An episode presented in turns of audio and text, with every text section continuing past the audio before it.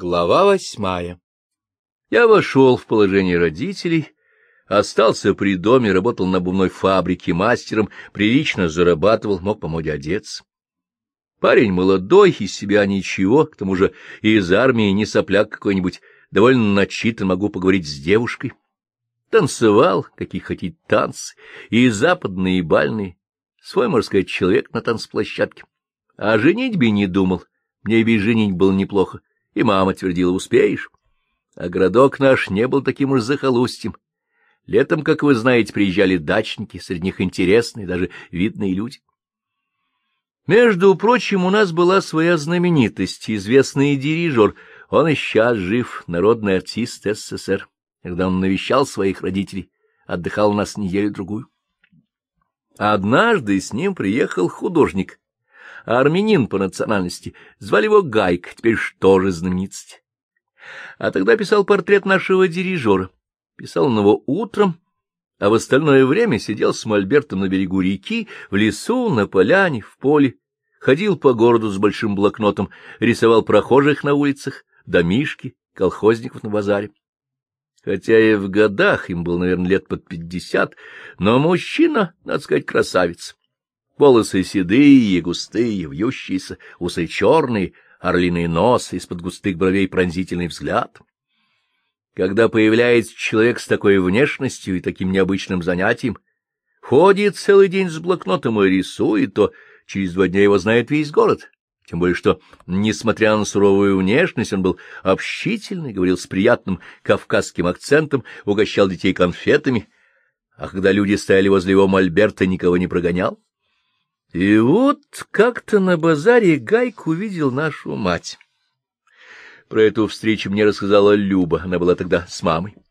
Гайк увидел мать, остановился и стал пристально на нее смотреть. — Чего этот кавказец на нас уставился? — удивилась мать. — Он на тебя уставился, — ответила Люба. — Вот еще новости, — сказала мама. Когда они уходили с базара, Люба оглянулась и увидела, что Гайк смотрит им вслед, и сказала об этом матери.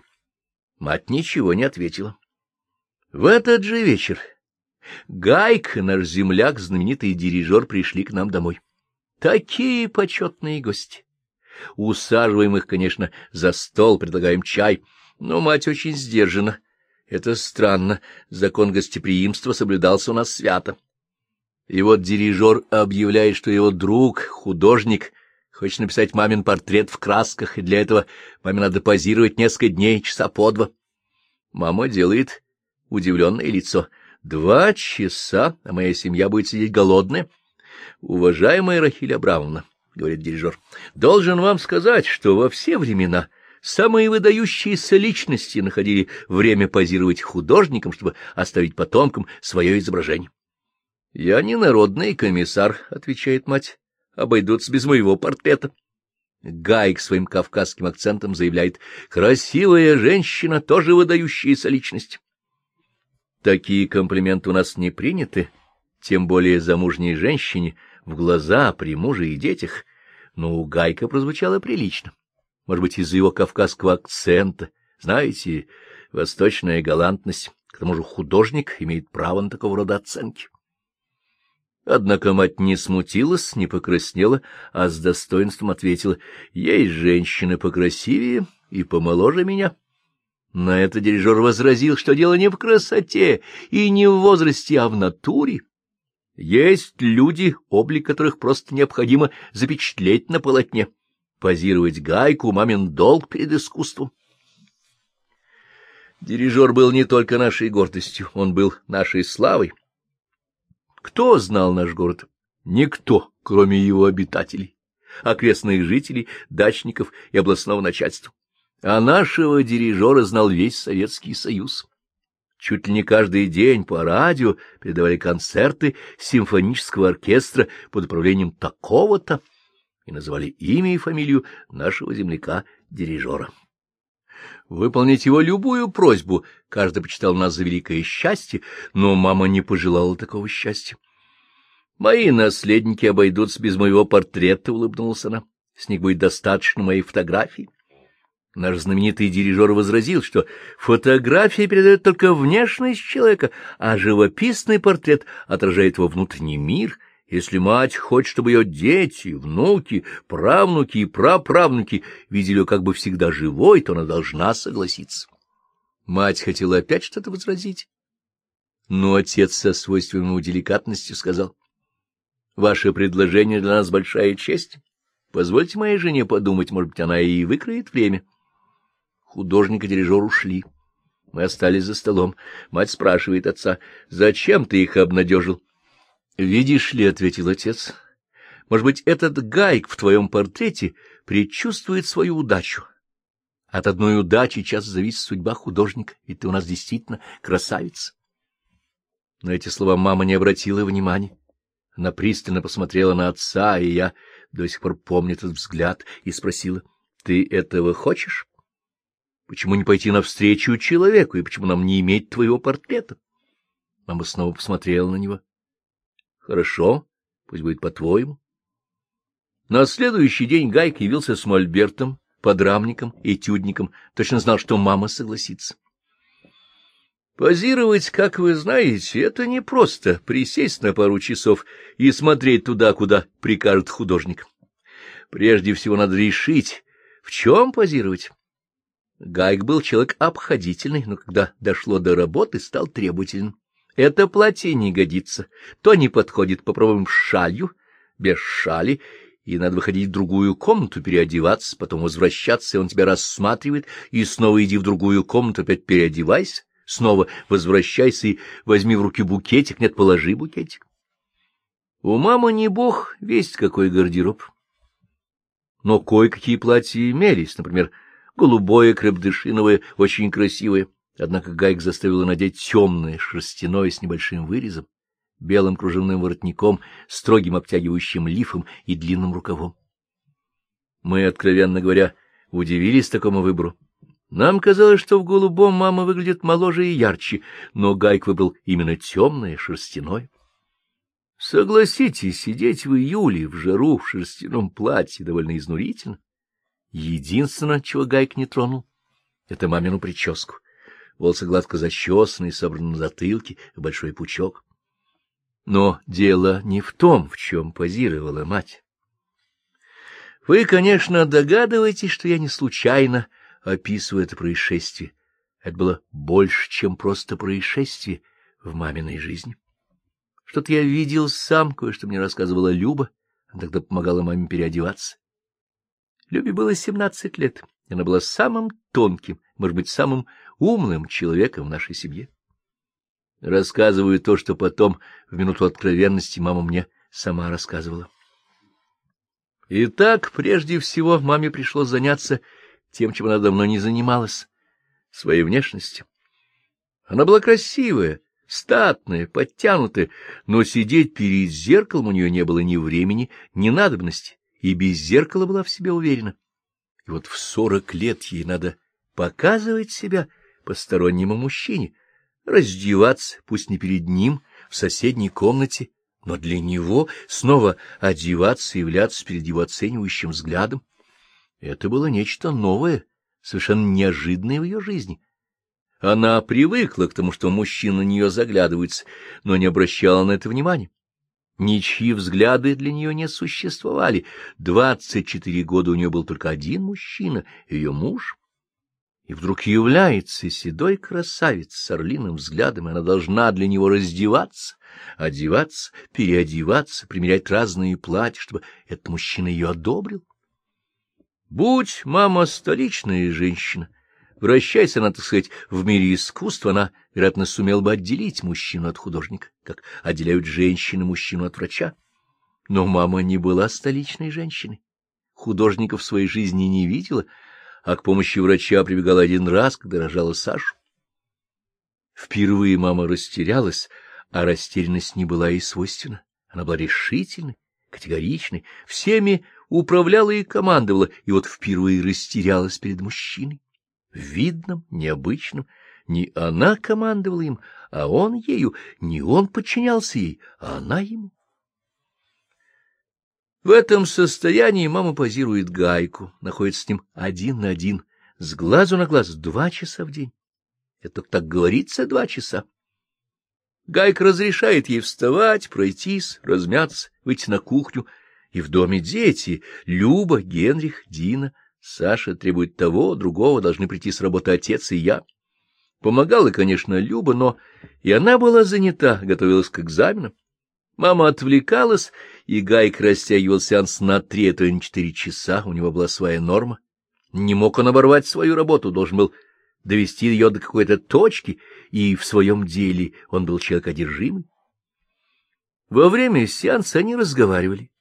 Гайк рассказывал о себе, расспрашивал маму, она отвечала ему, нужно было живое лицо. И мама, за много лет прошедших в трудах и заботах, отвлеклась, наконец, от своей однообразной жизни нашла внимательного слушателя и интересного собеседника. Гайк рассказывал про Турцию, где жил в детстве своими родителями, и откуда они бежали в Баку во время армяно-турецкой резни. Рассказывал про Париж, где учился рисованию, про Вену, Берлин и Швейцарию, куда ездил из Парижа. Эти рассказы вернули мать годам ее юности, когда она жила в Базеле, всколыхнули мне какие-то воспоминания. Но самым значительным было для нее его молчание когда он смотрел на нее и рисовал. Знаете, как внимательно и испытующе смотрит художник свою натуру? Слов не было произнесено. Никаких. Потом, потом говорила мать, но было более важное и значительное то, что витает в воздухе, когда мужчина и женщина начинают испытывать и интерес, а может быть, и влечение друг к другу. Догадывался ли о чем-то отец? Безусловно. Он знал мать как самого себя, да и у матери все было на виду, не умела хитрить и притворяться, стала молчалива и рассеяна. Она продолжала любить своего мужа, он всегда был единственным, и вот вдруг появился другой, чужой, ненужный, а все же занимающий ее мысли. Такое потрясение не могло пройти незамеченным. Но отец был, как всегда, ровным, спокойным, шутил, смеялся, будто ничего не происходило. А о Гайке, там, как идет работа, как пишется портрет, не расспрашивал. Об этом разговоров не было. Гайк приходил в двенадцать часов, уходил часа в три-четыре. До нашего прихода с работы ни разу не остался обедать. Отговаривался тем, что его ждут у дирижера — на самом же деле не хотел неловкости, которая возникла бы в его присутствии. О нем напоминал только мольберт, стоявший в углу столовой, с перевернутым холстом, прикрытым куском парусины. Молчаливый роман. Развязка наступила неожиданно. Прихожу как-то с работы и вижу мать совсем другой, прежней, не рассеянной, не задумчивой, а такой, как она была раньше решительной, деятельной, убрала со стола, перемыла посуду, потом показала настоящий в углу мольберт и сказала мне, возьми это и отнеси. Ничего мне не надо было объяснять. Я сразу все понял. Портрет был закрыт парусиной, мне захотелось посмотреть, но я не поднял парусины. Завернул портрет в чистую мешковину, перевязал шпагатом, собрал мольберт, он складывался как тренога, и отправился к гайку. Из дома дирижера доносились звуки рояля, по-видимому, играл дирижер. Прерывать его было неудобно, но не бросать же это имущество у дверей, тем более не возвращаться же с ним обратно. Я вошел. На рояле играл дирижер. Гайк сидел в кресле с блокнотом в руках, как всегда рисовал. Увидев меня, он поднялся, сразу все понял. На его суровом лице не было удивления, была тревога. Мы вышли на крыльцо. Я прислонил мольберт и портрет к перилам. Мама просила вам это передать. Он молчал. И знаете, мне стало его жаль. Я не уходил, понимал, что он должен что-то сказать. Он сказал только одно слово. Печально. Повернулся и ушел в дом. Много позже я узнал, что произошло в тот день. Во время сеанса мама вышла на кухню, вернулась Села, но не смогла принять прежнюю позу. Гайк подошел к матери, взял ее голову в руки и повернул так, как требовалось. Это первое и единственное прикосновение решило все. Первое прикосновение многое решает, но решает в ту или другую сторону. Для мамы оно решало в другую сторону. Прикосновение Гайка казалось чужим прикосновением. В эту минуту мама поняла, у нее есть Яков, только Яков, и никого кроме Якова нет, не будет и быть не может. Дело было не в долге. Полюби мать Гайка, она ушла бы за ним на край света, несмотря ни на что и вопреки всему. Так нельзя? Возможно. Но мать была именно такова. Будем ее судить ее же мерой. Однако, когда Гайк прикоснулся к ней, его любовь надвинулась на нее вплотную, она ясно осознала, у нее нет к нему любви, а есть только замешательство. В ее жизнь неожиданно вторгся необыкновенный человек. И это замешательство надо преодолеть немедленно. Не откладывая, она отослала ему незаконченный портрет. Все встало на свои места, и Гайк не сделал попытки продолжить знакомство, понимал, что это бесполезно. Вспоминала ли мать потом Гайка, влюбленного в нее седого красавца? Вспоминала. И хорошо вспоминала. Много позже она рассказывала мне об этом с улыбкой, но чувства, которые она пережила тогда, и испытания, которому подверглась ее любовь к отцу, были глубже и значительнее того, о чем она рассказывала потом, улыбаясь. Ну что же, дело не в том, в какую ситуацию попадает человек. Часто от него не зависит. Дело в том, как человек выходит из этой ситуации. Это всегда зависит только от него. Я думаю, что из этого потрясения моя мать, отец и Гайк вышли достойно. Жизнь снова вошла в свою колею. Дирижеры Гайк уехали, а мы остались на своих, так сказать, местах при своих занятиях. Я работаю на фабрике, хожу иногда на танцплощадку, встречаюсь с девушками, сами понимаете, не без этого. Готовлюсь потихоньку в институт, не теряю надежды продолжать свое образование, подсчитываю, чтобы не забыть все окончательно. И к этому времени у меня появилось еще одно увлечение. На нашей фабрике был литературный кружок. Многие тогда увлекались литературой, и многие имели нахальную мечту стать писателями. Перед нами стоял пример Максима Горького.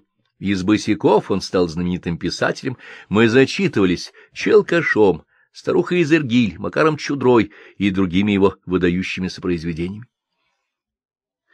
После Октябрьской революции пошла сплошная грамотность.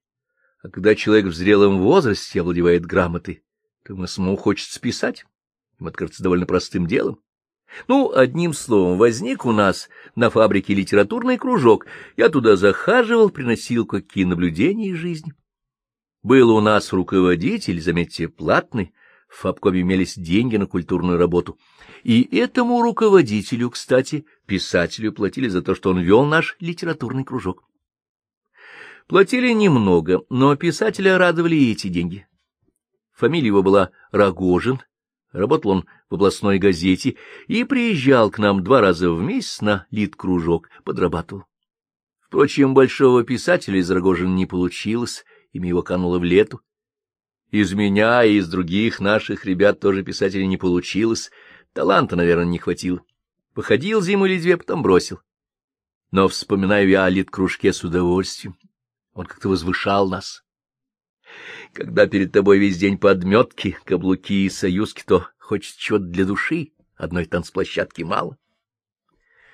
В тридцать четвертом году Люба уехала в Ленинград и поступила в медицинский. Была она в отца, стройная, хрупкая, изящная блондинка.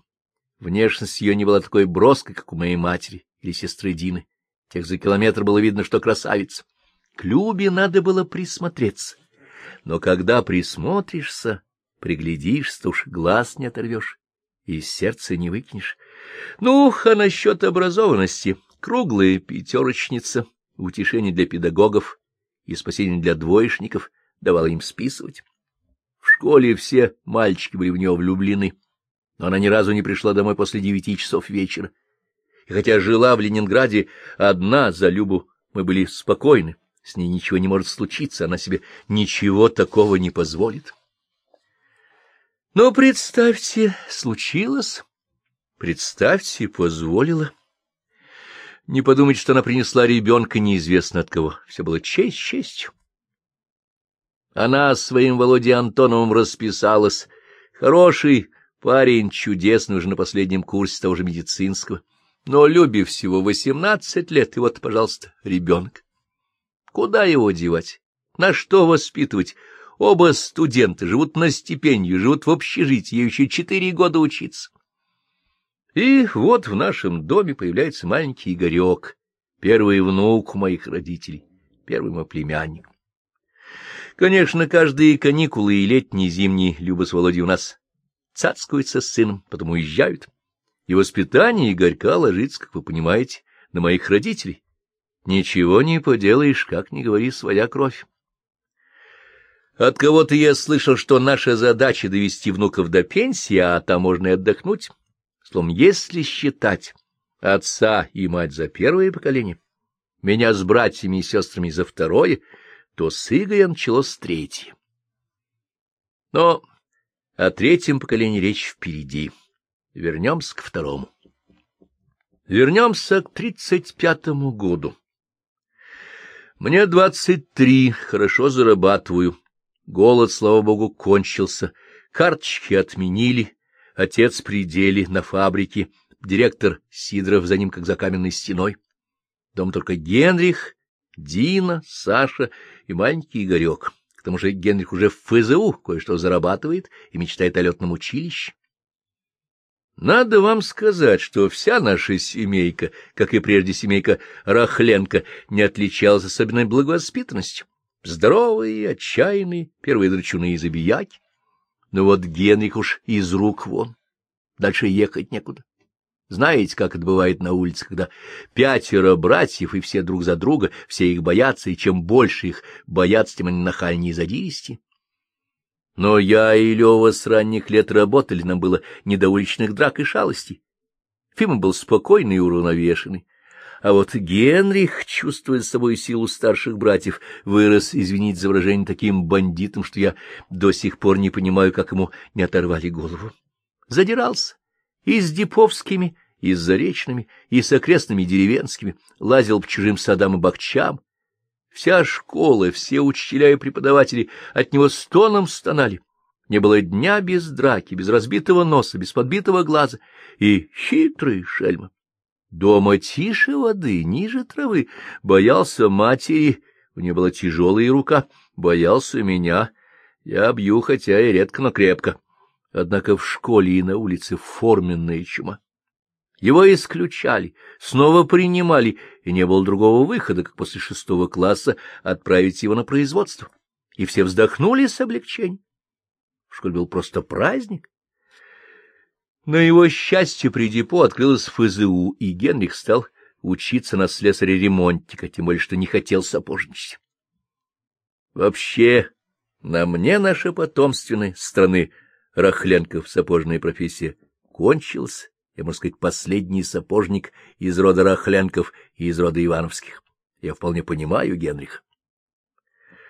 Сапожник тарифицируется по второму, от силы третьему разряду. Может он жить на эти деньги? И он комбинирует. Одному выписывает квитанцию, другому нет. Право-лево, лево-право.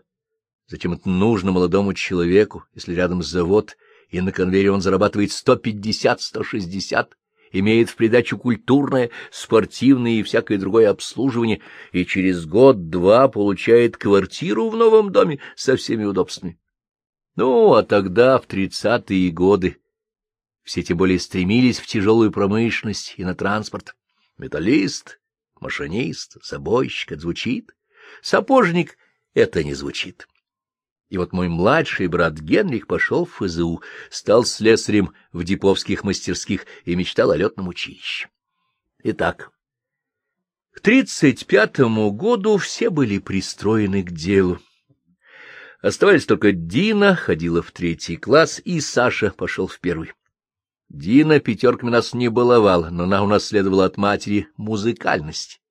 Я вам уже говорил, что мам был чудный голос. Так вот, Дина обещала стать знаменитой певицей. У нее был абсолютный слух. Пела на русские песни, еврейские, белорусские и украинские. Если вы знаете украинскую песню, то согласитесь, она очень мелодичная и задушевная. У каждого народа свои песни, и каждый народ их любит, в них его душа, но украинский язык приспособлен для песни, как никакой другой, может быть, еще итальянский. В этом суждении, думаю, ничего ни для кого обидного нет. Например, я большой поклонник цыганской и белорусской песни, об этом я уже говорил. Но украинские песни в детстве мне пела моя мама, а песни, которые поет тебе мама в детстве, — это навсегда. Но маме было не до песен, а жизнь Дины складывалась по-другому. В школе уроки пения — закон, потом клуб проб кооперации, при нем есть музыкальные и драматические кружки, и всюду есть преподаватели, которые могут отличить дарование от посредственности, и они ухватились за Дину. Кроме того, как я вам уже рассказывал, Станислава Францевна... Не рассказывал? Извините. Станислава Францевна — это жена нашего соседа, Ивана Карловича, того самого, через чей сад мы бегали к дедушке, который дружил с моим отцом, давал ему книги и разговаривал с ним по-немецки. Так вот, Станислава Францевна преподавала музыку. В доме у нее было пианино, и они с Иваном Карловичем привязались к Дине, как к родной дочери. Тем более детей у них не было. Они просили ее петь, а голос у нее был как колокольчик. А когда выяснилось, что это не просто колокольчик, а талант, то Станислава Францевна начала ее учить музыке по нотам. Певица, как утверждала Станислава Францевна, должна иметь не только вокальное, но и музыкальное образование. Учась в четвертом классе, Дина уж была солисткой городского хора, выступала в концертах самодеятельности. Клуб промкооперации у нас довольно большой. Зрительный зал на 200 мест, в зале дедушка и бабушка Рахленко, дедушке 75 лет, но он еще крепкий, широкоплечий, с густой еще черной, хотя и с проседью бородой, с высоким белым лбом, а бабушка полная, спокойная, добрая, и дядя Лазарь с сыном Дани, и дядя Гриша с женой и детьми, ну и я, естественно, и мои младшие братья Генрих и Саша, а в первом ряду отец и мать приодетый, торжественно, еще не старый, отцу сорок пять, матери сорок два, для таких красивых людей это не возраст. Вот мне уже за шестьдесят, и то я себя за старика не считаю. В нашем клубе самодеятельность была поставлена очень хорошо. Руководил ею молодой человек по фамилии Боголюбов, то, что он кончил музыкальное училище, он и хормейстер, и концертмейстер, и режиссер драм-кружка, играл на всех инструментах, и в изобразительном искусстве разбирался, словом, одаренная личность, мастер на все руки, энтузиаст своего дела, сумел увлечь и других, даже целые семьи, как, например, Сташенков. Они составили белорусский хор, старики Сташенки и Тепели, выходили на сцену, становились в ряд по старшинству Афанасий Прокопьевич с женой, затем сыновья Андрея и Петрусь с женами, Ксана и Ирины, затем их дети, все белоголовые, в национальных костюмах, пели, надо сказать, прекрасно. Я думаю, не хуже нынешних песнеров, а как ни говори, песнеры — лучший нынешний эстрадный ансамбль, но профессиональный, а Сташенки были любители. Однако выступали даже на областном конкурсе самодеятельности и получили премию. Была еще, помню, семья Дорошенков, молодые парубки и девчины, танцевали гопак, казачок и другие украинские пляски. Был оркестр домбристов и декламаторы, и чечеточники, даже акробаты. В общем, жизнь в нашем клубе била ключом. Но, безусловно, гвоздем программы был городской хор. Основной профессией Боголюбова было именно пение, и хор он создал первоклассный. И вот, представляете себе, сидят в первом ряду отец и мать, на сцене хор, впереди полукругом женщины, за ними на скамейках, чтобы быть повыше мужчины, все с хорошими голосами. Объявляется номер. И солистка Дина Ивановская. И Дина выходит вперед, Девочек каких нет. На юге, знаете, девочки быстро развиваются. Высокая, стройная, с черными волосами, заплетенными в две толстые косы, синими глазами, и начинает петь, и зал замирает, и даже хулиганы, которым в клубе только бы пошуметь идти, сидят как завороженные. И когда Дина уводила своим чудным голоском «Дивлюсь я на небо, та й думку гадаю, чему я несокію, чему налетаю», то плакали все, потому что это было искусство, а искусство, как и любовь, покоряет мир. О моих родителях и говорить нечего. Это был венец их торжества, награда за перипетии невзгоды жизни, светлый час их великой любви. Слезы из зала производили на маму большое впечатление. Ничего, будут и ее дети докторами медицины, и не в какой там Швейцарии на краю света, а в великой стране, стране на шестую часть планеты. Это была мамина победа. Она поздно пришла, эта победа, но тем слаще она была. Конечно, были у нас огорчения, без них нет жизни. Например, Лева женился. Что такого? Прекрасно, давно пора, парню двадцать пять лет, работает с утра до вечера, мотается по области, ведает в обкоме вопросами транспорта, но одинокий, бесприютный, питается где попало и чем попало, вот наживет язву желудка. Некому о нем позаботиться, постирать, заштопать, накормить, подать лекарств, когда заболеет. Одним словом, бабыль, и пора ему, наконец, обзавестись женой, домом, семьей. Так что в самом факте женить бы ничего плохого не было. Наоборот, очень хорошо. Ну, а то, что он женился у себя в Чернигове, и невеста даже не показал, не представил ее, так сказать, родителям, то ничего не поделаешь. В те времена это было не так уж и принято. И исправлять свадьбу тоже не было принято. Расписались в ЗАГСе, и весь разговор, хотя моим родителям такие порядки были не особенно приятны. Может быть, от того, что их собственная женитьба была в свое время исключительным событием. И что творилось тогда, вы знаете. И им, наверное, хотелось, чтобы их дети, тем более старший сын, женились бы не так буднично и просто, как это сделал Лева. Но ничего не поделаешь. Такие времена, такие обычаи. И то, что Лева даже не сообщила своей женитьбе, а узнали мы они от чужих людей, много наших жил тогда в Чернигове, тоже ничего не поделаешь. Лева — человек особенный, живет по своим особенным законам. И от людей мы узнали, что его жена важная персона, преподает политэкономию, хозяйством заниматься не желает, и питаются они в обкомовской столовой, тоже его забота. Хочет так жить, пусть живет. Дело, понимаете ли, было в другом.